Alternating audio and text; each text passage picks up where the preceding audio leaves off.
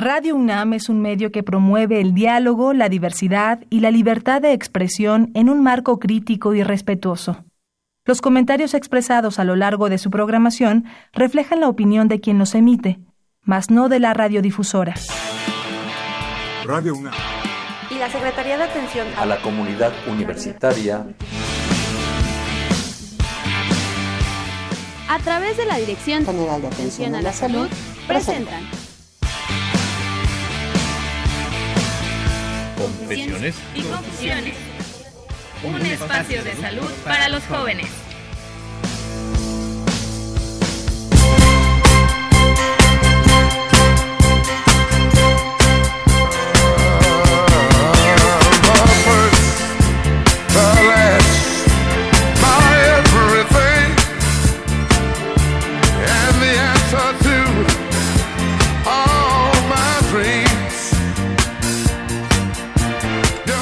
Amigos, muy muy buenas tardes. Una emisión más de nuestro programa Confesiones y Confusiones. Soy Itzel Hernández y me da muchísimo gusto poder estar con ustedes en este sábado, en este primer sábado ya de agosto y el año se está yendo, bueno, rapidísimo como el como el clima, que además hoy es un clima rico, eh, como para estar en casita, como para estar escuchando justamente confesiones y confusiones en este maravilloso sábado. Y bueno, pues es un gusto poder estar con ustedes, es un gusto poder estar ante estos micrófonos.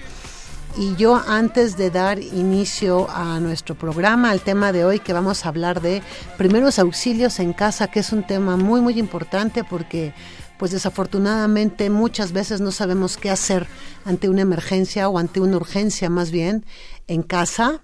Tenemos eh, al técnico en urgencias médicas nivel avanzado, Fernando Espinosa. Fer, muchísimo gusto el que estés aquí. Muchas gracias, buenas tardes a todos. Buenas tardes. Y bueno, antes de que Fer nos hable justamente todo eso, queremos darles un, una invitación. Y para esto nos acompañan hoy Isidro y Rubén, que nos acompañan. Del Premio Nacional de Periodismo 2017. Muy bien, Isidro. ¿De qué se trata? Cuéntanos. Bueno, pues muchas gracias por la, la atenta invitación que nos abriste este espacio para pues invitar a todos los periodistas de México y, e incluso a periodistas extranjeros que radiquen en México o que hayan publicado también eh, un trabajo en México en, durante 2017 a que participen al Premio Nacional de Periodismo 2017 cuya convocatoria quedó abierta a partir del 29 de junio y bueno estamos próximos a cerrar ya la convocatoria que sería el 21 de agosto de este año. No, todavía tienen tiempo, Rubén.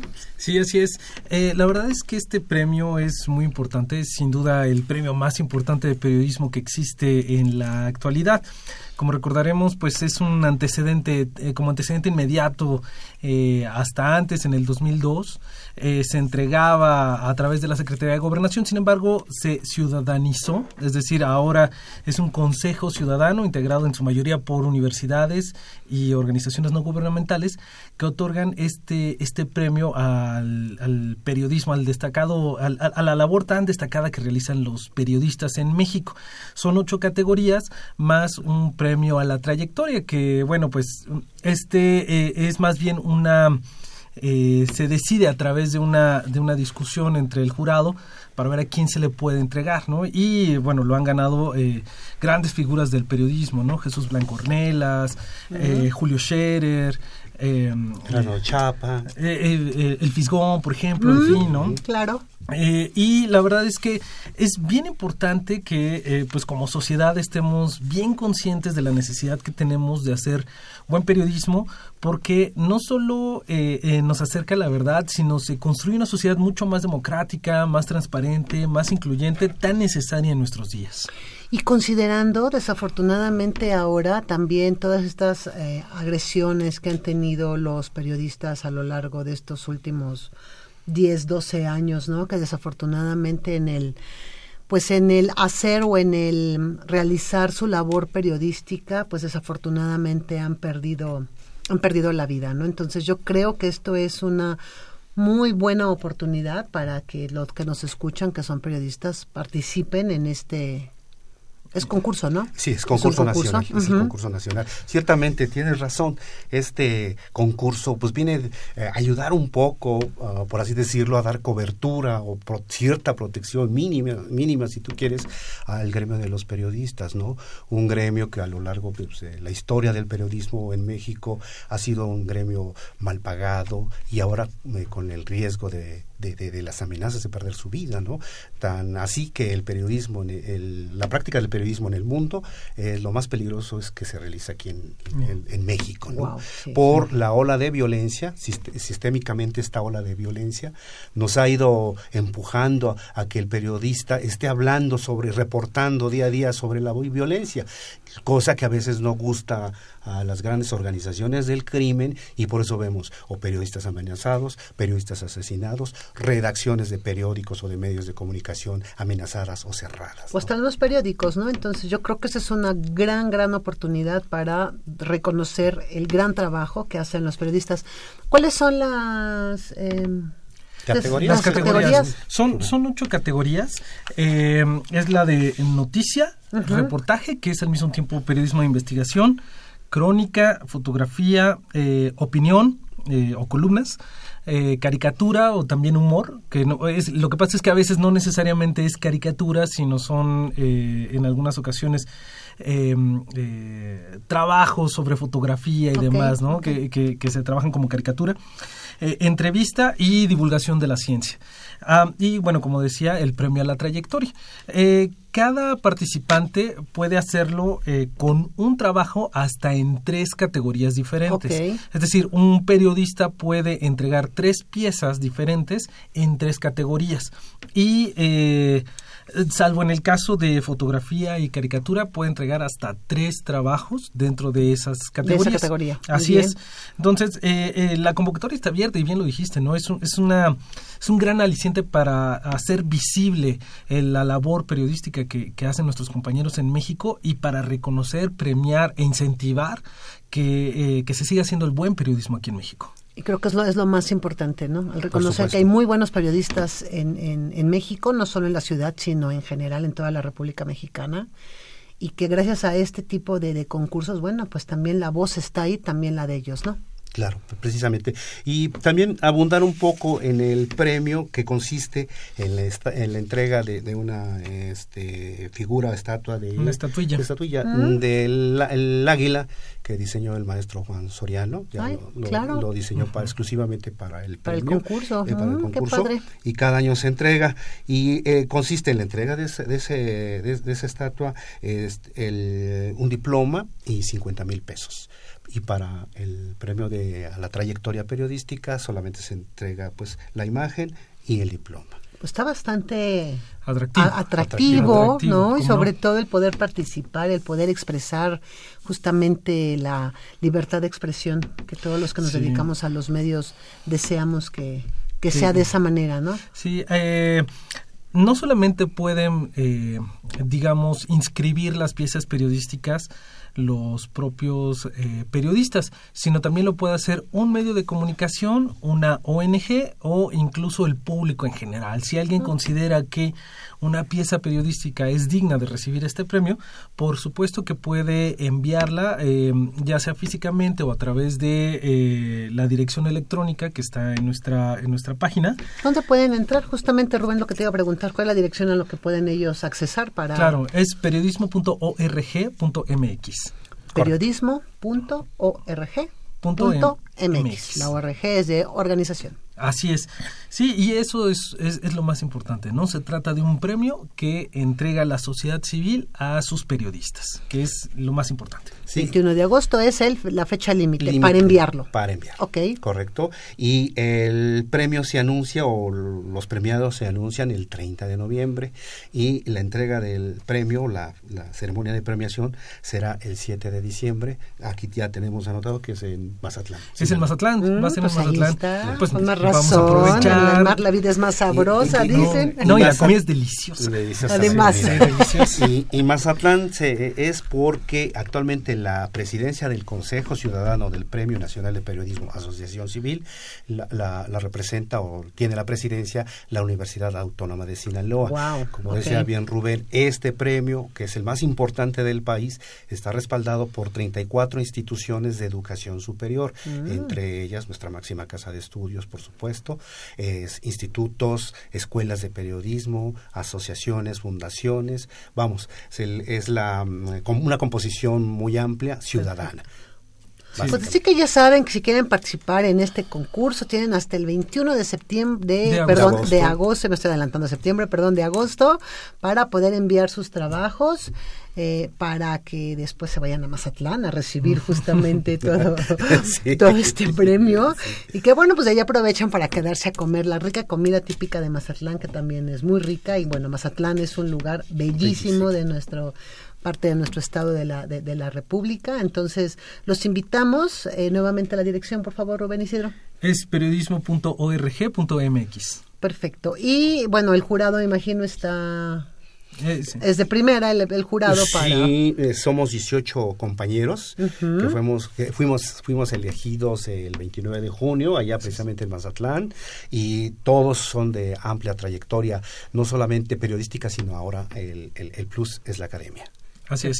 Sí, eh, un, un jurado eh, integrado no solamente por, por hombres, también obviamente por mujeres, y eh, académicos y académicas, y eh, gente que ha tenido una trayectoria amplia en los medios, precisamente pa- porque, bueno, pues la... la eh, el envío de los de, de las piezas periodísticas la verdad es que eh, son muchas no este premio inició en 2002 entonces en 2002 se mandaron 250 trabajos no hoy hoy en 2018 se están enviando cerca de perdón en el año pasado eh, 17. se enviaron casi 1400 trabajos Bueno. entonces nada mal así ¿no? es, es un- una labor ardua, Ardua de estar y difícil sobre todo para seleccionar qué representa mejor este periodismo en el momento ¿no? Claro. Pues radio escuchas, ya saben, si a ustedes les interesa o todos algún o los periodistas nos están escuchando ahorita en convenciones y confusiones, pueden ustedes accesar entonces a la dirección electrónica que es periodismo.org.mx para que puedan ustedes tener el acceso a todo lo que es la convocatoria, cuáles son las categorías que ya lo dijeron. Y pues bueno, siempre Confesiones y Confusiones está dispuesto a poder eh, anunciar este tipo de eventos que, que, que se tienen. Sí, mu- muchas gracias. Te agradecemos, te agradecemos el espacio, Itzel. Es bien importante que, que la gente, eh, la sociedad civil y, eh, y los periodistas participen en este premio para hacerlo todavía más grande de lo que ya es. No, pues muchas gracias Isidro, Itzel, Rubén, muchas gracias. un gusto, un gusto Muchas que estén gracias. con nosotros, que hayan podido anunciar este evento que es muy muy importante. Ya saben, periodismo.org.mx y hasta el 21 de agosto pueden enviar sus trabajos.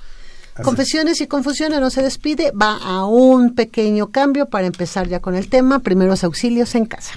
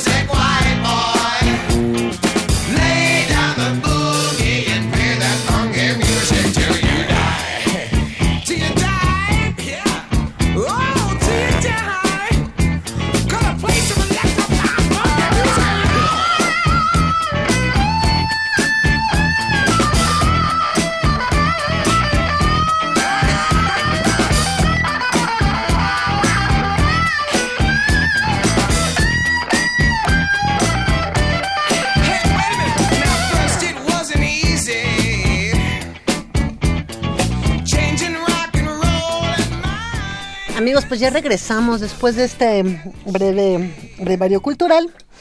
Vamos ya a dar inicio al programa del día de hoy de Confesiones y Confusiones, que justamente tiene que ver con los primeros auxilios en casa.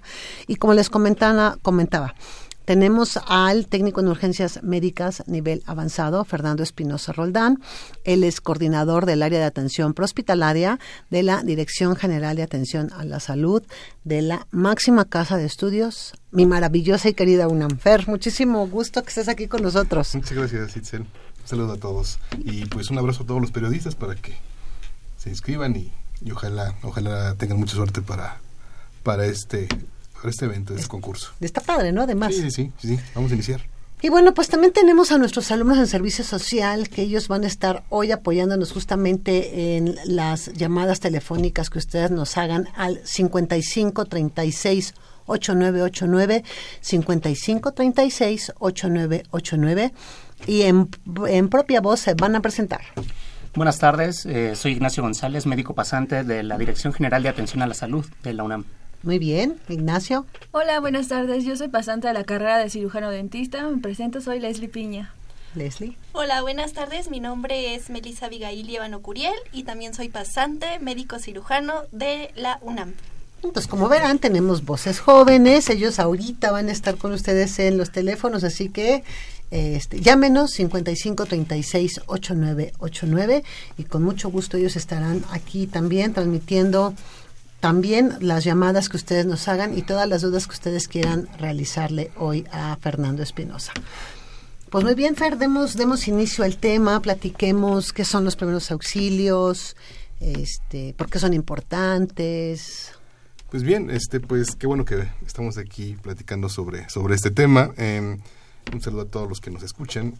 Y pues bueno, los primeros auxilios es de una manera muy, muy sencilla, lo podemos definir como la ayuda inmediata, eh, física emocional a una persona que en ese momento la necesita hasta que recibe la atención especializada y esté en un centro de atención médica hospitalaria definitiva cualquiera puede dar esos primeros auxilios porque bueno también entonces son los primeros auxilios digamos físicos como lo emplea como lo dices sí. y están los primeros auxilios psicológicos que también claro se pues dan, es que ¿no? fíjate que hay muchas personas que, que a veces nos, nos comentan que pues a ellos les cuesta trabajo estar ante una situación en la que se suscita una emergencia no entonces eh, la verdad es que con el simple hecho de acompañar a una persona, de estarle hablando y algo muy importante que yo creo que más adelante platicaremos, hagan una buena activación del servicio de emergencias. O sea, no tienen que estar en contacto directo con la persona que lo necesita. Ahora, incluso en un aspecto emocional, es más que suficiente y es mucho, muy importante incluso a veces eso, que la atención directa a la persona que tiene un padecimiento o alguna lesión. ¿Cuáles son, Fer, los, las primeras causas que se dan de accidentes dentro de las casas? Mira, pues los principales eh, problemas que hay es con las personas adultos mayores y con los niños. ¿No? Y bueno, y en general con la población productiva son los problemas cardiovasculares, ¿sí? Y los accidentes, es decir, estar realizando alguna reparación de su casa, las caídas. Y entonces las personas adultas mayores también son las caídas y en los niños los problemas respiratorios, ¿no? Y bueno, en la mayoría de las veces por problemas de objetos extraños que se obstruyen, ¿no? Entonces, este, esos son los principales problemas a los que nos encontramos y por experiencia propia este, sabemos que existen. Quemaduras, ¿no? También por, por Sí, líquidos. Sí, eh, aunque eso sucede, digamos que en los alrededores de, de la Ciudad de México. O sea, hemos notado que eso sucede, por ejemplo, en el Estado de México, ¿no? En las poblaciones como cerca de Toluca, este, cerca de Pachuca, este, es donde se lleva mucho eh, a cabo, es, bueno, suscitan esos accidentes por quemaduras, eh, sobre todo por, por líquido, ¿no? Eh, en menores, en menores. De hecho, este, pues bueno, también aquí en la Ciudad de México se traen a muchos de esos pacientes para su atención y algunos incluso han sido trasladados al hospital de Galveston para pacientes de quemados, ¿no? Muy bien, cuéntanos un poco cómo es justamente esto que nosotros llamamos el sistema de activación de, de emergencia para que la gente también, la población que nos está escuchando, eh, vaya sabiendo cuáles son las cosas que debe de hacer, porque a lo mejor me pasa algo en casa y no sé a dónde hablar ni qué hablar. ¿Cómo Sí. es toda esta, esta cadena que se da para... En la medida que nosotros sabemos qué hacer, conservamos de alguna manera la calma. ¿sí? Por ejemplo, este, es muy importante que la atención de primeros auxilios se inicia desde una buena activación. Es más, primero la prevención, obviamente, ¿no? Yo creo que el mensaje que podemos enviar desde aquí a toda la población es que prevengan. Prevengan y los ejemplos que, como el que acabas de poner, ¿no? De no tener los niños dentro de una cocina donde haya sustancias que se pueden, este, les, con los que se pueden lastimar, ¿no? Ese es un ejemplo bueno. Pero entonces, los primeros auxilios, cuando nosotros sabemos activar bien un servicio de emergencias, nos da cierta calma. Es decir, ahorita ya existe el 911. ¿sí? Antes eran diferentes teléfonos de las diferentes este, este, instituciones, entonces eso complicaba un poco el inicio de la buena atención. Entonces, el 911 es el teléfono clave para iniciar una atención en los primeros auxilios. Hay que activar el servicio de emergencias. Con eso se inicia. Y bueno, ante un padecimiento, si yo sé qué hacer, pues bueno, ahorita platicaremos un poquito así a grandes rasgos cómo se actúa. Pero bueno, lo importante dentro de una activación es que marcar 911 y dar temas específicos ¿no? y, y breves. Y, por ejemplo, una información que es muy importante para quien la recaba y en este caso se la dé a las personas que lo van a ir a atender, al- a la ambulancia. Una es que qué fue lo que pasó, la segunda es cuántas personas son las que necesitan la atención, la ubicación exacta, de preferencia con una, de preferencia que te den una referencia, por ejemplo, que esté un Walmart, un Ox enfrente, cosas como esas, ¿no? Para que sea más rápida la ayuda, el tiempo de respuesta disminuya y este no colgar, ¿no? No colgar hasta que la persona que está recibiendo la llamada, el despachador, se lo indique. Esto es para que si en un momento dado eh, la persona puede ayudarle vía telefónica para, para ir diciendo qué hacer, este, no se pierda tiempo, porque dentro de la Ciudad de México, pues sabemos que los servicios de emergencia, ante tanta gente y tanta problemática en las circulaciones por la caída del tránsito y en fin, a veces llegan a demorar. Entonces, este, pues qué bueno que estamos platicando de, de esto para que la gente sepa qué hacer en un momento, en un momento dado. Sí, porque yo creo que muchas veces, eh, bueno, vemos que pasa algo y obviamente también me llego a asustar. Entonces, el asustarme también me va a generar a mí una situación en donde no sepa qué hacer. Entonces, yo creo que también algo que tú comentas es guardar la calma. Sí, este, a veces platicamos así de manera, manera chistosa, es que decir, no, tampoco puedo estar así como, ah, no pasa nada, ¿no? No, no, pero yo creo que el saber qué hacer nos da, nos da esa cierta, cierta calma, ¿no? Este, bueno, aquí hay médicos y odontólogos que están dentro del de la salud y bueno, ellos también podrían, este, comentarnos un poquito, eh. Cuando están en, dentro de un consultorio, este, cuando nosotros tenemos el contacto directo con ellos para entregarles un paciente, es importante que entonces trabajemos en conjunto, ¿sí? Entonces, ¿qué hacer? Lo primero que hay que, hay que hacer es tranquilizar al paciente. Ponme un caso. Por ejemplo, una, este, estoy con mi papá, ¿no? O con, sí, con mi papá, que ya es una persona de, de tercera edad, y de repente empieza a referir, bueno, a quejarse de que le duele el pecho. ¿no? Y de repente veo que está platicando conmigo y en cualquier momento se desvanece y eh, lo empiezo a llamar y no reacciona y no me hace caso y por más que lo esté moviendo, mi papá no responde. Bien, esta charla yo creo que está dirigida a la población en general, entonces eh, vamos a hablar de manera coloquial. Lo que tenemos que hacer con una persona, por ejemplo, con el caso que me estás exponiendo, es posicionarlo en un lugar seguro. ¿sí? Ponerlo en un lugar En seguro. un lugar seguro, ¿sí? Poner un lugar seguro y poner una posición cómoda donde él pueda estar respirando bien, estar observando que él esté respirando con normalidad, aunque esté inconsciente, por ejemplo. Y, y nosotros podemos ver que tenga una buena coloración, ¿sí? Y activar el servicio médico de urgencias, ¿no? Por ejemplo. Entonces, este, no necesitamos tener un botiquín a la mano. O sea, ni yo, en, cuando ando caminando por la calle, tengo un botiquín. Este, pero con nuestras manos podemos hacer algo muy, muy, muy, muy valioso como es posicionar que su cabeza esté ligeramente inclinada hacia atrás. Eso le llamamos que alineamos su conducto respiratorio para que esté liberado y en caso de que la persona esté en inconsciencia pueda estar respirando de manera favorable. Y evitar que evitar que, que haya algo que lo pueda seguir lastimando. Por eso te digo, poner en un lugar seguro. Y hay una posición que le llamamos de seguridad o de recuperación, que es ponerlo de lado. Y siempre Lo vigilando, de lado. eh, de lado, y siempre vigilándolo. ¿no? Ese es un ejemplo, creo que es con lo que, pasam- con lo que podemos iniciar. Siempre tratar de que la persona esté respirando bien. Eso es lo primordial. Entonces ya una vez que yo puse a mi paciente en esa posición, que le llamas posición de seguridad, Sí. Hablo al 911. Entonces Sí. marco 911. Exacto. Y damos toda la información y pedimos que nos llegue a apoyar el Entonces servicio contestan ya. ¿no? Sí. 911, ¿cuál es su emergencia? Sí, entonces, bueno, entonces tengo una persona de sexo masculino, este, de edad aproximada, que tuvo un desmayo. O sea, tenemos que referirlo así, de manera clara y de manera sencilla. Y ya lo tengo en una posición este, de seguridad y la persona está respirando. Y damos la información, estoy en calle tal, con tal número, como referencia puedo poner una tienda de autoservicio para que puedan llegar. Así, es una manera. Entonces yo espero a que la, la persona que me está recibiendo la llamada me dé indicaciones. Y mira, eso de los primeros auxilios también yo recomiendo que todas las personas traten de tomar un curso, eh, incluso ahí en línea, ¿no? Para que de manera, eh, digamos que didáctica, puedan verlo y puedan obtener información.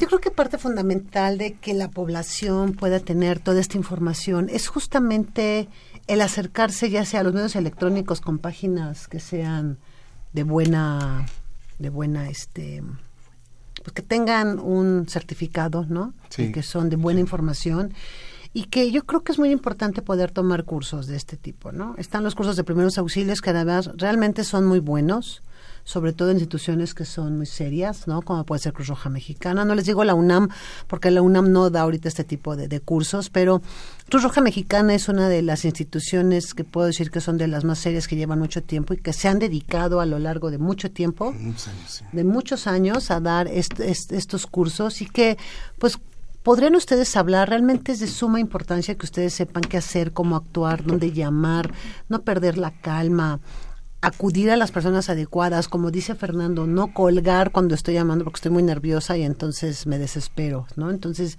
podrían ustedes meterse a la página de cruzrojamexicana.org.mx y ahí vienen también toda la todo el proceso de cómo. Doctora. Ah, de hecho, bueno, hay una aplicación que se puede bajar y es de manera gratuita, igual es de la Cruz Roja y a través de ella podemos ver Mm. las, los primeros auxilios. Por ejemplo, en este caso, ¿qué hacemos si tenemos a una persona que tiene una quemadura, que se cayó, que se encuentra inconsciente? Entonces, esta eh, app nos puede ayudar también de manera eh, rápida.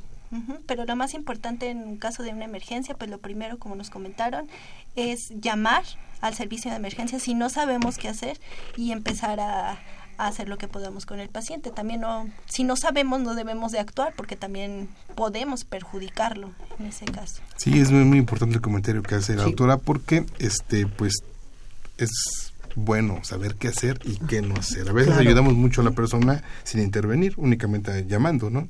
Entonces, este también tenemos que poner nosotros en una situación segura como proveedores de la atención y entonces hay cosas que no se deben hacer, ¿no? Hay algunos remedios incluso que nos dicen que son eh, adecuados, que son de manera de manera casera, pues no, nada de eso, o sea, como dice la doctora, hay que checar la, la, la aplicación y incluso hay en algunos lugares de algunas delegaciones donde dan cursos de primeros auxilios. Las mismas delegaciones, Ajá, ¿no? sí, en, en coordinación con Protección Civil, ya están haciendo una buena difusión, una buena campaña y, y, y enseñan primeros auxilios, los, los más elementales y bueno, con eso es más que suficiente para que nosotros podamos estar preparados ante una situación de emergencia.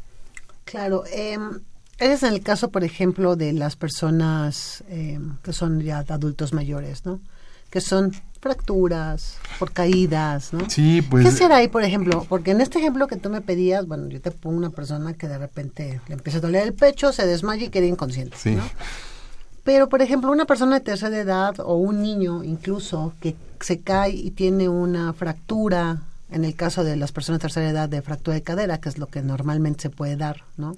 Sí, lo más común. Y en un niño por estar jugando y que esté brincando a lo mejor del mueble se cae y tiene una fractura de brazo, ¿qué debo de hacer ahí? Porque además hay que entender que el niño o el adulto va a estar gritando por el dolor, ¿no? Sí, sí, entonces mira que eh, hemos tenido la experiencia de que algunas personas han solicitado cursos de primeros auxilios después de una fiesta infantil.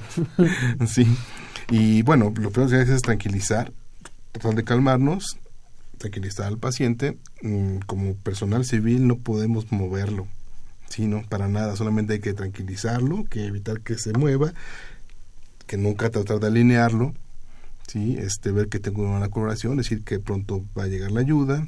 Y pues bueno, este, vamos a poner un ejemplo así muy, muy sencillo, hay personas que se lastiman, por ejemplo, un tobillo, en un curso de primeros auxilios elementales podemos nosotros improvisar una férula con un cartón, este, y podemos inmovilizar, un- viendo un curso de primeros auxilios elementales, pero de preferencia no, es calmarlo y evitar que se siga moviendo hasta que llegue alguien que sí sepa, digamos que ferular, ¿no? Inmovilizar la extremidad. Ujú. Sí, este, en adultos mayores lo que más se presenta es el fractura de cadera.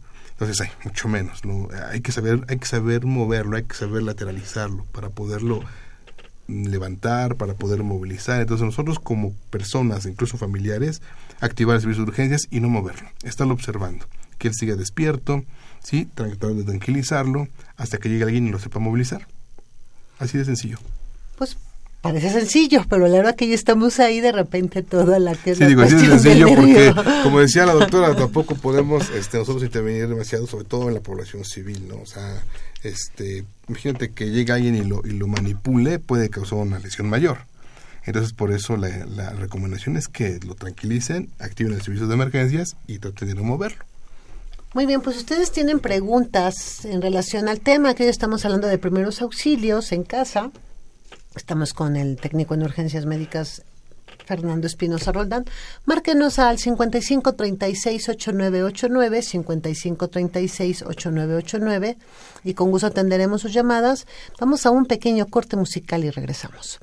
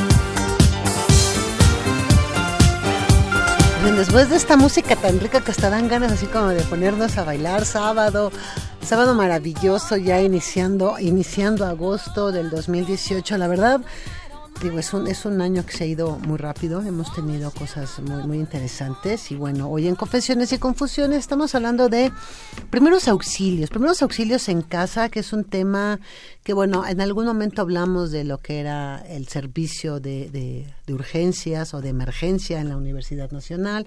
Han venido ya nuestros nuestros queridos eh, bomberos de ahí de la de la universidad. También ya estuvo el grupo de técnicos en urgencias, si mal no recuerdo, el año pasado, justamente, ¿no? Estuvo Pedro, estuvo Rafa, estuvo Fer, ahora ahora repite Fer, lo cual nos parece maravilloso que esté aquí con nosotros.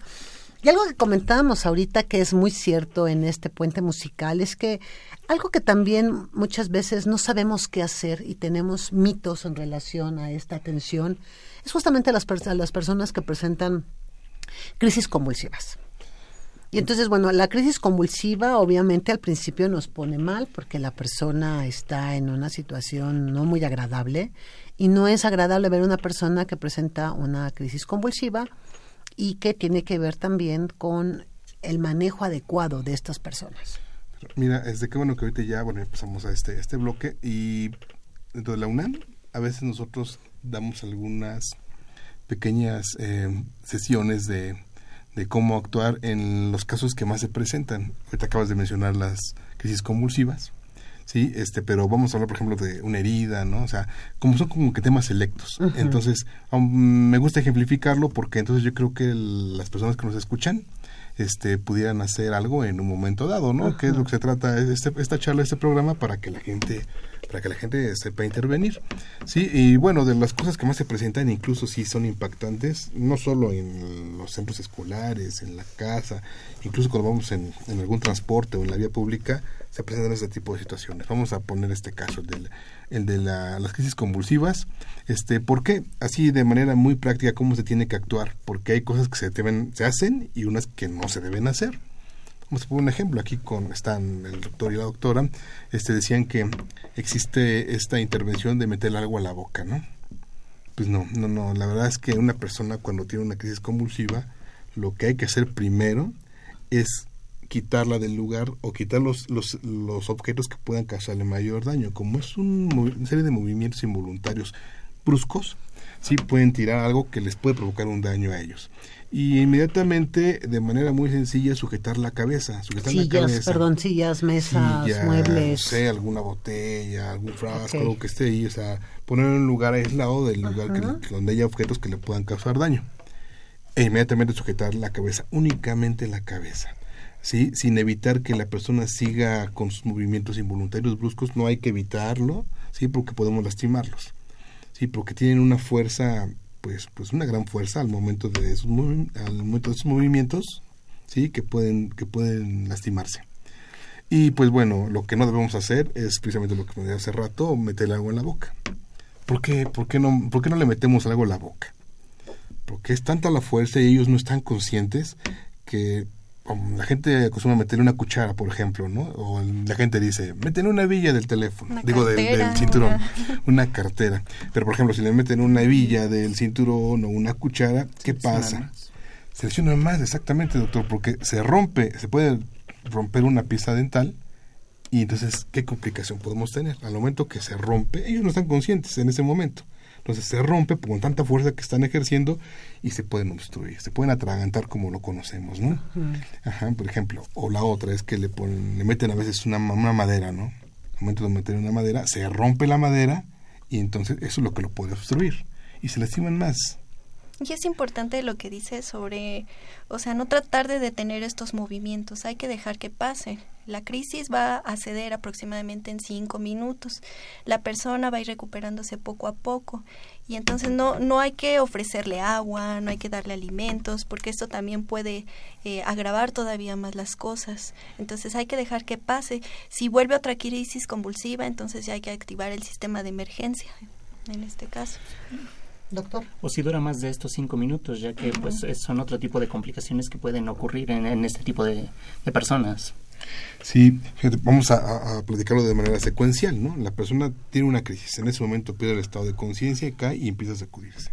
Nosotros rápidamente quitamos los objetos que le puedan provocar daño, que se puedan caer sobre él y sujetar la cabeza. Lo que dice el doctor es muy importante. Y le repito, tiene tanta fuerza que si nosotros detenemos, por ejemplo, un brazo, ¿sí? Podemos incluso lux- luxarlo, o sea, porque ellos tienen tanta fuerza al momento de, de convulsionar que se pueden luxar, ¿no? Entonces se pueden lastimar. Nosotros podemos lastimarnos al agarrarlo con tanta fuerza. Entonces hay que dejarlos que, se, que, que terminen la crisis y qué va a pasar después. Ellos van a estar muy cansados, sí, incluso van a estar Conf- algo confundidos. confundidos precisamente, no van a saber qué día es hoy, este no saben dónde están de momento y pronto se van a ir recuperando paulatinamente. Solo hay que estarlos vigilando. Entonces, para personas que se encuentren con esos casos, traten de guardar la calma y hacer esos pasos tan sencillos. Quitar las cosas que le hagan daño, sujetar la cabeza y esperar a que termine la, la crisis. ¿Qué tan conveniente es que cuando una persona tiene esta crisis, por ejemplo, digo, hay personas que ya tienen como muy claro que viene ya el proceso de la, de la convulsión, ¿no? Porque es lo- la famosa aura, ¿no? Que les avisa que van a tener una, un- una crisis convulsiva. ¿Qué tan importante es que cuando la persona está ya en una crisis pongam- lo pongamos en posición de seguridad? Por Mm. ejemplo, que lo lateralicemos, que lo pongamos de un lado, detener la cabeza, ¿no? No detener otra parte del cuerpo, quitar ya todos los objetos con los que se puede hacer daño, como, como bien lo comentabas, y solamente sujetando la cabeza, pero que ya el paciente esté de lado. Sí, eso es ya una vez que termina la crisis. Eso es ya una vez que durante, no. No, no. Ok, perfecto. No, solamente sujetar la parte posterior atrás. de la cabeza. La nuca. La nuca que le conocemos Ajá. todos así, como la nuca, el occipital. Ujú. Poner nuestras manos sin sujetarlo. Nada Nada más más, para no se ponerlas pegue. para que no se golpee contra el piso. Ok. Y ya que termina la crisis, entonces sí, ya te digo, terminan muy cansados, algo confundidos, y ahí sí es donde se, se ponen de lado y se están vigilando. De hecho, podemos, o sea, agarrar lo que tengamos a la mano, a lo mejor un suéter, ponerlo debajo de su, de su cabeza para evitar que también tenga más golpe. Y como dice el doctor, si se presenta una segunda vez en este periodo de cinco minutos, entonces ya activar el servicio de emergencia. Sí, aquí es importante mencionar que si la persona nunca, nunca ha tenido este tipo de eventos, hay que activar el servicio de emergencias desde la De primera. inmediato, sí, porque no sabemos qué es lo que le generó justamente esa convulsión. Sí, ¿no? y, y la otra es que si bueno, la persona ya es epiléptica, ya se sabe que tiene sus crisis, entonces sí hay que, hay que hacer esto que platicamos, ¿no? Y ver, bueno, en este caso ya lo platicamos, es como una cuestión de cultura, si ya se toma su medicamento, si es la dosis Claro. adecuada, ¿no? Si no se le olvidó, si no está en ayuno, o sea, una serie de cosas que pueden ir desatando, si es una persona con, con epilepsia, que hayan desatado esa, Esa crisis. esa crisis. Muy bien, eso es en cuestión, por ejemplo, de epilepsia, ¿no? Como decías, doctora, que es como algo también que se nos da. ¿Qué otra cosa es importante? Por ejemplo, en los niños. Eh, pues vamos a platicar de la principal complicación en niños es la obstrucción de la vía aérea, ¿no? Esa es otra cosa que nos encontramos a menudo y que nos preguntan ¿no? a menudo ahí en el servicio médico. ¿Qué hacer en caso de que una persona, un niño, se, se atragante, ¿no? Como se conoce comúnmente. Pues lo primero que tenemos que hacer es evitar que haya objetos cerca de, de un niño que, que esos niños se llevan todo a la boca, por ejemplo. Hay que prevenir primero que nada, ¿no? Y una vez que se llega a presentar la situación, pues tratar de mantener la calma. Como te repito, dice rato, no, no decir, ah, soy muy tranquilo, no, no, no. Tratar de mantener la calma. Y eh, de inmediato hay que ver la complexión del niño, hay que hacer compresiones en la zona abdominal. ¿Sí? O sea, Pero ¿a qué edad las haces es esas sí, compresiones? es que- es que eso Eso es muy importante. importante. Miren, yo les recomiendo, yo les recomiendo a todas las personas que nos escuchan es que en, en bebés, o sea, aquí de manera este Sencilla. sencilla, bueno, este es, es muy delicado, ¿eh? es muy delicado hacerlo. O sea, a lo mejor después si tienen el chance de, de- de ver así en- de manera un, un video En la app hacer. que En comentabas, que ¿no? Pero de aquí, de, de a grosso modo, podemos decir que si es un niño menor de, de un año, entonces hay que darle golpes en la espaldita, interescapulares, ¿sí? Y poner al niño en una posición de 45 grados. Boca abajo. Boca abajo, exactamente. Pues hay que darle golpes interescapulares. Boca abajo y como si, lo como si el niño se fue a echar un clavado para que Ándale, vayan para que entendiendo, nos va- pero para yo que lo nos imaginan y nos vayan ¿no? entendiendo, Ujú, sí. ujú. Así ya de cuenta como si fuera a echar un clavado, lo sujetamos a nuestro brazo Ajá. y darle los golpes entre Con las escápulas. mano. Cuando digamos con la parte de la base sí, de la con la palma, base de la palma de la mano.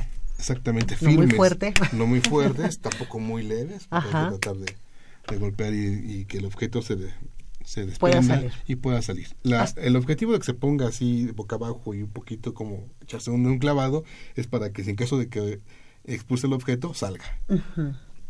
Eso es en caso de qué edad a qué edad. Eh, menores de un año. Menores de un año. Sí. Posteriores ya al año.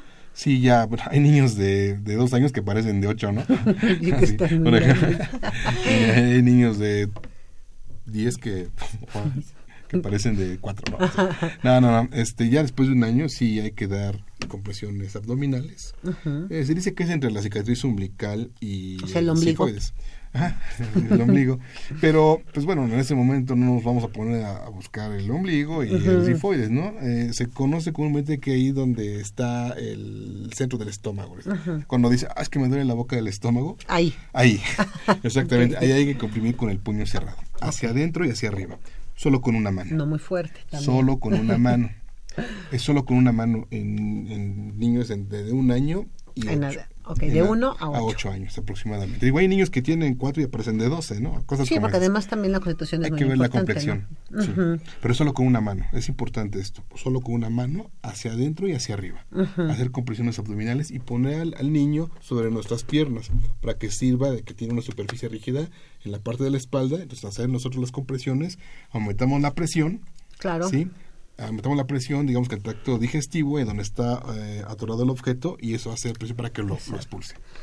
Eso es una cuestión donde también sucede que es eh, por objetos que introdujeron los, Sí, sí, los sí. bebés. Bueno, llaman- los niños, ¿no? Que es- andan ahí gateando y... Eso le llaman la maniobra de Hemlich, ¿no? Ujú. Entonces ya para todos los que nos escuchan, aplicar maniobra de Hemlich en estos niños solamente con una mano. Y en menores de un año, golpecitos en la espalda, entre las escápulas. Digamos que entre las alitas esas que vemos, entre los huesitos que se ven entre la, en la espalda, entre esos dos es donde se dan los golpes para que... Y ya si es un adulto, entonces ahí, exactamente la maniobra de Hemlich, pero ahí, ahí vamos a comprimir en lugar Con donde los- les comenté, pero con, los, con las dos manos. O sea, nos- Bueno, ya un está. puño y nos apoyamos con la otra mano, hacia adentro y hacia arriba. Hasta que se ha expulsado el Ahí sí, comprimimos hasta que se expulse, todas las veces que sean necesarias. Ok.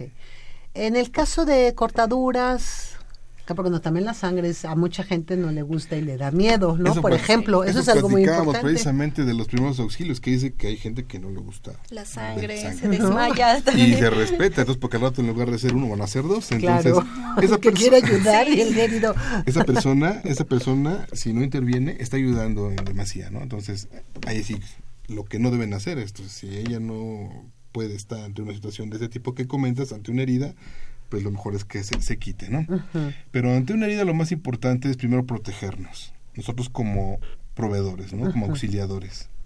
Protegernos qué ante un ante un fluido, siempre, no Guante, ¿te refieres a la protección? Sí, y- bueno, pero si es mi hijo, yo Ah, creo que sí, no no, poner sí, el guante, sin digo, problema, pero es sin que, pro- o sea, por ejemplo, en casa que se corta a mi hijo con un cuchillo. Ah, ok. Sí, un vidrio, lo que sea, ¿no? Entonces, bueno, ahí tratar de, de tomar un Paño, paño de Un trapo. así limpio, de preferencia, Ujú. y hacer presión directa o sea, lo pongo sobre la herida directamente. sobre la herida, exactamente, y hacer Y presión. mantengo presionado. Hacer De hecho, pues es lo más importante, hacer la compresión. A veces también depende si hay heridas sucias, la herida o fue con un cuchillo. Eh, luego suele hacerse echarle agua a la herida, pero a veces eso no permite que se vaya coagulando. Entonces, lo mejor es estar comprimiendo para que poco a poco pues vaya coagulando y ya no se desangre la persona. Eh, no es recomendable hacer torniquetes. Muchas veces las personas hacen torniquetes, aprietan demasiado, pero lo que hacen es que le van quitando oxígeno a la herida. Entonces, de preferencia, si no se sabe colocar un torniquete, mejor no ponerlo. Exacto. No, aquí a las personas que nos escuchan de manera muy sencilla es nada, nada de eso. Nada de torniquete, solo presión directa. Pues, ¿Qué es lo que vamos a hacer? Solo la presión directa sobre, sobre la herida. ¿sí? Eh, Aquí no vamos a perder tiempo en ponerle agua y en no, o sea, Ajá. primero hay que evitar que, que, que esté en la hemorragia. Hay que parar el sangrado. Más o menos que... En general son nueve minutos de, que es eh, donde, cuando debe de dejar de parar, eh, bueno, más bien que debe parar la, la hemorragia. nueve minutos. Y entonces nos quedamos ya cuando vemos que, que ya nos salga, ahí dejamos, ahí dejamos el, el- el trapo o el- lo que hayamos puesto, ¿por qué? Porque si nosotros tratamos de quitarlo, botamos el coágulo y vuelve a sangrar, entonces ahí se queda, si lo ponemos, ahí se queda. Y Sí. si es una herida muy grande, pues hay que poner atención a la persona, que no se ponga pálida, que esté perdiendo el conocimiento, porque en esos casos, pues también hay que llamar al sistema de emergencias inmediatamente. Sí, entonces eh, la hemorragia es, es muy importante que nosotros eh, la cohibamos y este y dejar que, que deje de sangrar. Y si es una herida grave como esta doctora, pues llamamos, al, activamos el 911. Sí, sobre todo porque esas, es, ese tipo de heridas donde hay una hemorragia intensa, donde no se puede parar el sangrado, entonces estamos hablando de que hay un proceso en donde en algún momento voy a empezar a perder lo que llamamos el volumen en el cuerpo, ¿no? Y voy a empezar a tener ya otro tipo de, de lesiones y entonces se puede ir complicando. Sí, pero la atención, el proceso. la atención esencial y sencilla es hacer presión directa por donde sale la sangre. ¿Para qué? Ok. Esas son en heridas. En fracturas habías comentado, bueno, no mover la extremidad, ¿no? O la parte que sea Ahí sí, fracturada ahí o que sí. esté fracturada. Ahí sí tiene que ser una persona que, que- Que que esté capacitada. Nosotros, las personas, las, perso- las personas en general no deben de ni alinearla, ni moverla, ni nada. Y también, bueno, el caso de las quemaduras, que también es muy frecuente Claro. en niños, sobre todo porque se meten a la cocina, se les cae el agua. Eh, cuando tengamos un niño o alguna persona con quemadura, lo importante es irrigarlo, o sea, ponerle agua, dejarlo por lo menos 15 minutos, así que quede el agua, y no aplicarles cosas como ungüentos o cremas. Lo mejor es cubrirla e ir inmediatamente al. Perdón, al estamos hospital. hablando que puede haber dos tipos de quemaduras en casa. Puede ser por agua, que esté eh, calentándose una, una líquido, olla, sí, ¿no? Que por es por líquido. líquido. Que no es lo mismo a que se tire, por ejemplo, un sartén que tiene aceite. Sí, Ahí sí son completas, son diferentes, ¿no? El tipo de... O sea, a final de cuentas es una quemadura. En las dos actúo de la misma manera. Pongo, pongo a la persona directamente en contacto con el agua. En el caso de una quemadura con agua, sí, lo mejor, pero no se debe de poner hielo o cosas así porque pueden agravar más la quemadura. Lesionar más, ¿no? Incluso. entonces, lo ideal es agua templada. En el caso de aceite, lo mejor sería retirar todos los residuos que se puedan. Sí, mira, eh, para las personas que nos escuchan, ¿qué tenemos que hacer? Otra vez, reitero, ¿no? Tratar de conservar la calma. Si es una quemadura, un niño, un adulto, quien sea, entonces ahí sí tenemos que tratar de activar el 911, ¿no? Sobre todo cuando es una quemadura de estas, de las que nos estamos imaginando, no de las que estamos hablando. Lo primero que tiene que hacer es quitar a la persona o evitar el agente causal, es decir, lo que le está provocando la, quemadura, ¿no? O sea, si, fue agua, como dices tú, aceite, hay que tratar de alejarlo de ahí, si ya sea el paciente o, la sustancia que lo está quemando, primero que nada. Sí, ahora, la otra es que ya sea agua o aceite, hay que poner bastante, bastante agua en abundancia para que haga un barrido, para que, para que se, se- esa piel se rehidrate, por decirlo así. En, general, en esos dos casos, yo quiero mencionar que hay las quemaduras por líquido y ahí puede ser una quemadura por electricidad. ¿no? Entonces, este, esos pueden ser los agentes causales. Así es una por electricidad, entonces tratar de cortar la corriente y las quemaduras en general para fines prácticos se tratan de manera igual, ¿sí? irrigando. Y la eléctrica se da, bueno, se puede dar de muchas de muchas situaciones, pero yo creo que las más comunes es que los niños, por ejemplo, metan algún tenedor en algún enchufe, por ejemplo, venga la descarga, o las personas que se suben a las azoteas y están muy cerca de los cables Con eléctricos con su con su, escalera, con su ese- ese- escalera. ese da muy, muy a menudo. ¿eh? Y entonces ahí también, hay- por ejemplo, hay ¿qué podemos hacer, Fer? O sea, Bueno. ¿cuál es la medida de seguridad que debo de tomar cuando digo, voy a arreglar hoy esto y pongo mi escalera, pero está cerca un cable de alta tensión? No, pues yo creo que eso lo tiene que hacer una persona este, Capacitada. capacitada. Por ejemplo, es un ejemplo, ¿no? Este, pero fíjate que sucede muy a menudo. Exacto, Incluso a las mismas personas capacitadas, las que se encargan de dar mantenimiento, les sucede muy a menudo. Bueno, hay que estar concentrados al 100%, ¿no? Primero que nada. Y dos, yo creo que si vamos a hacer una reparación eléctrica, bueno, ya estamos metiendo aquí en otro aspecto, pero es válido, tiene ver, es cortar la corriente, es cortar la corriente, bajar el switch y podemos hacer cualquier reparación, ¿no? Eso es primero que nada, este, no exponernos. Y nosotros como auxiliadores, pues primero también ponernos a salvo, ¿no? Si veo que una persona tuvo una quemadura por corriente eléctrica, primero lo hago es bajar el switch. ¿Sí? Eso sí. Y luego ya tratar la, la quemadura o la lesión que haya tenido de manera general. Siempre hay que irrigar con agua abundante. Que además si hay es- quemadura. Si hay quemadura. Eso es muy Y tapar, ¿no? También al paciente para que esté siempre en, un, en una temperatura adecuada. Sí, bueno, ya después de eso sí hay que tratar de poner una posición cómoda y cubrirla. Sí, Bien. hay que ver también la extensión de la quemadura, ¿no? Depende mucho de la extensión de la quemadura, ya que mm, de hecho las quemaduras hechas por electricidad eh, se necesita activar el sistema me- médico de emergencia, ya que pues las quemaduras no solo son superficiales como se ve, sino que pasa la electricidad por todo el cuerpo, entonces va quemando toda la estructura, bueno, todo La digamos parte que interna. la parte la parte interna, entonces va quemando el brazo o hasta la parte donde sale la electricidad.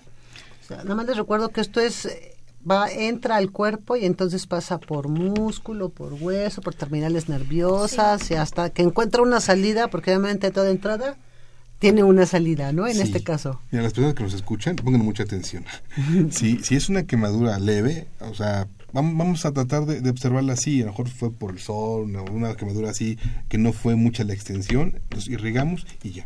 Pero si es una quemadura por corriente eléctrica, sí hay que activarla, como dice aquí el doctor. Porque independientemente de, de- de que eh, es la herida externa y la, eh, lesión interna, este una de las complicaciones principales en una descarga eléctrica son las arritmias. Entonces, ahí sí tenemos que activar el 911 porque ese paciente va a tener que ser observado incluso de, man- de manera cardio- cardiovascular, ¿no? O que sea, no hay alguna arritmia. Desde su nivel de corazón también se ve afectado, ¿no? En todo esto, claro. Por eso hice, hice énfasis en que hay las quemaduras por líquido y por corriente eléctrica. Sí, porque además es muy importante, digo, son situaciones que se dan, que son pues constantes en una en, en, en un hogar, ¿no? El señor que se sube a cortar a lo mejor el árbol porque ya le está generando ahí problemas de que le ensucia el techo, tapa, ¿no? Justamente la parte de los cables de alta tensión y de repente al podar tiene el contacto, él es la tierra, tiene el contacto con algún metal y entonces automáticamente hace el famoso arco, ¿no? Así es. Y entonces viene la descarga, ¿no? Miren, que ahorita que estamos viendo el tiempo, este sí quiero hacer un, un- un comentario más sobre uno de los de los casos que se suscitan a menudo. ¿Cuál es? En las personas que se desmayan. Siempre nos preguntan eso. ¿Y qué hago cuando una persona se desmaya? Mira, ahorita tocamos, el tiempo no nos alcanza, pero tocamos temas importantes como qué hacer en caso de que un niño se obstruya. ¿Sí? Este, un caso Se de que una coma algo. persona- eh, coma algo. Y, este, y algo que pasa muy menudo en las personas que se desmayan. ¿Sí? O sea, por ejemplo, este, dicen, es que ¿qué hago? No, pues tratar de conservar la calma, posicionarlo. Posicionar lo que quiere decir, si no fue una causa por un golpe, por trauma como le conocemos, o sea, si no se cayó, si no se golpeó, entonces sí lo podemos acostar en una posición cómoda y ponerlo en posición de seguridad, ponerlo de lado y estarlo Observando. observando. Y bueno, si vemos que la persona tuvo un desmayo súbito, entonces sí hay que dejarlo acostado boca arriba del cúbito dorsal e inclinarle la cabeza si no hubo traumatismo, hacerle una inclinación leve hacia atrás de su cabeza para que pueda estar su Pueda idea respirar. permeable. Ok, este, la, la, bueno, ya el tiempo nada más rápido, porque est- esta parte sí no, no la quiero, este, no, no- no quiero dejar que pase. Todos los remedios caseros, obviamente, aquí tienen que quedar fuera. Nada de que para la quemada, una, un Clara de jitomate huevo. o Clara la clarita de huevo o la, mostaza la mostaza, mostaza. este, le ponen hasta la misma pielecita esta de la cebolla, ¿no? Por Las ejemplo, para las cortaduras, Hay gente que le puse telaraña en las Sí, heridas. o sea, Sí. lo que hay que entender es que son situaciones que afectan a nuestro cuerpo, que ya de por sí hubo un agente externo que está agrediendo a, a nuestro cuerpo y sobre todo en el caso de la piel, ¿no? Que bueno, por eso es la piel para protegernos.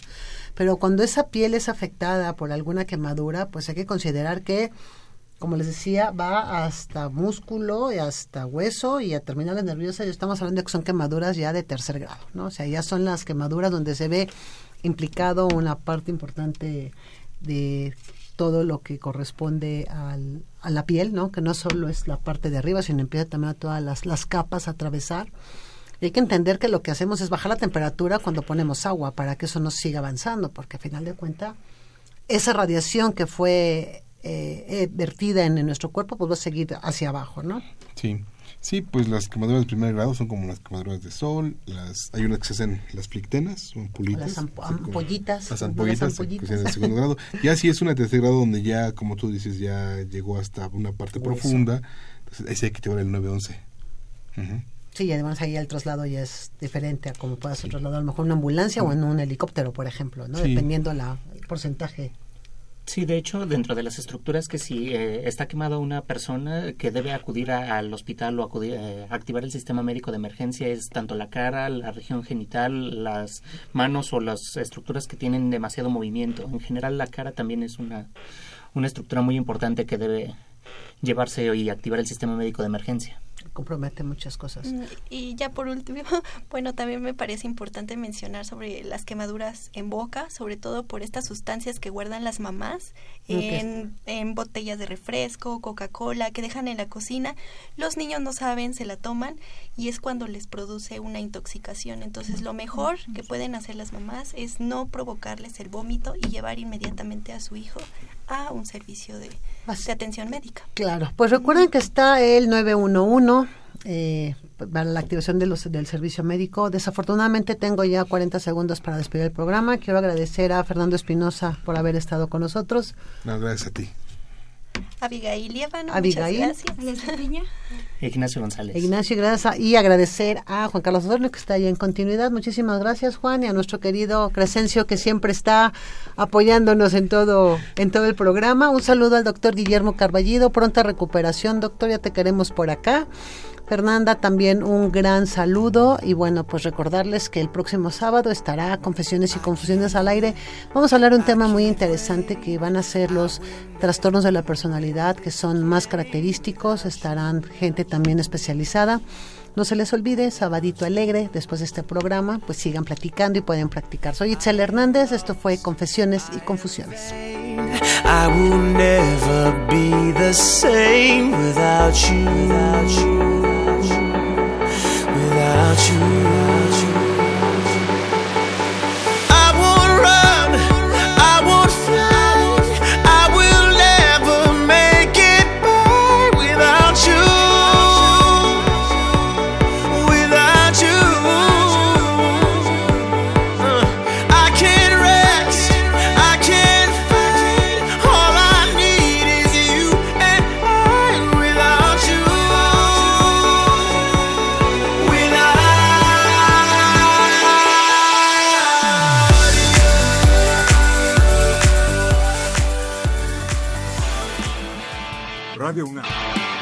Secretaría de Atención a la comunidad universitaria a través de la Dirección General de Atención a la Salud Presentaron Confesiones y confusiones. Un espacio de salud para los jóvenes.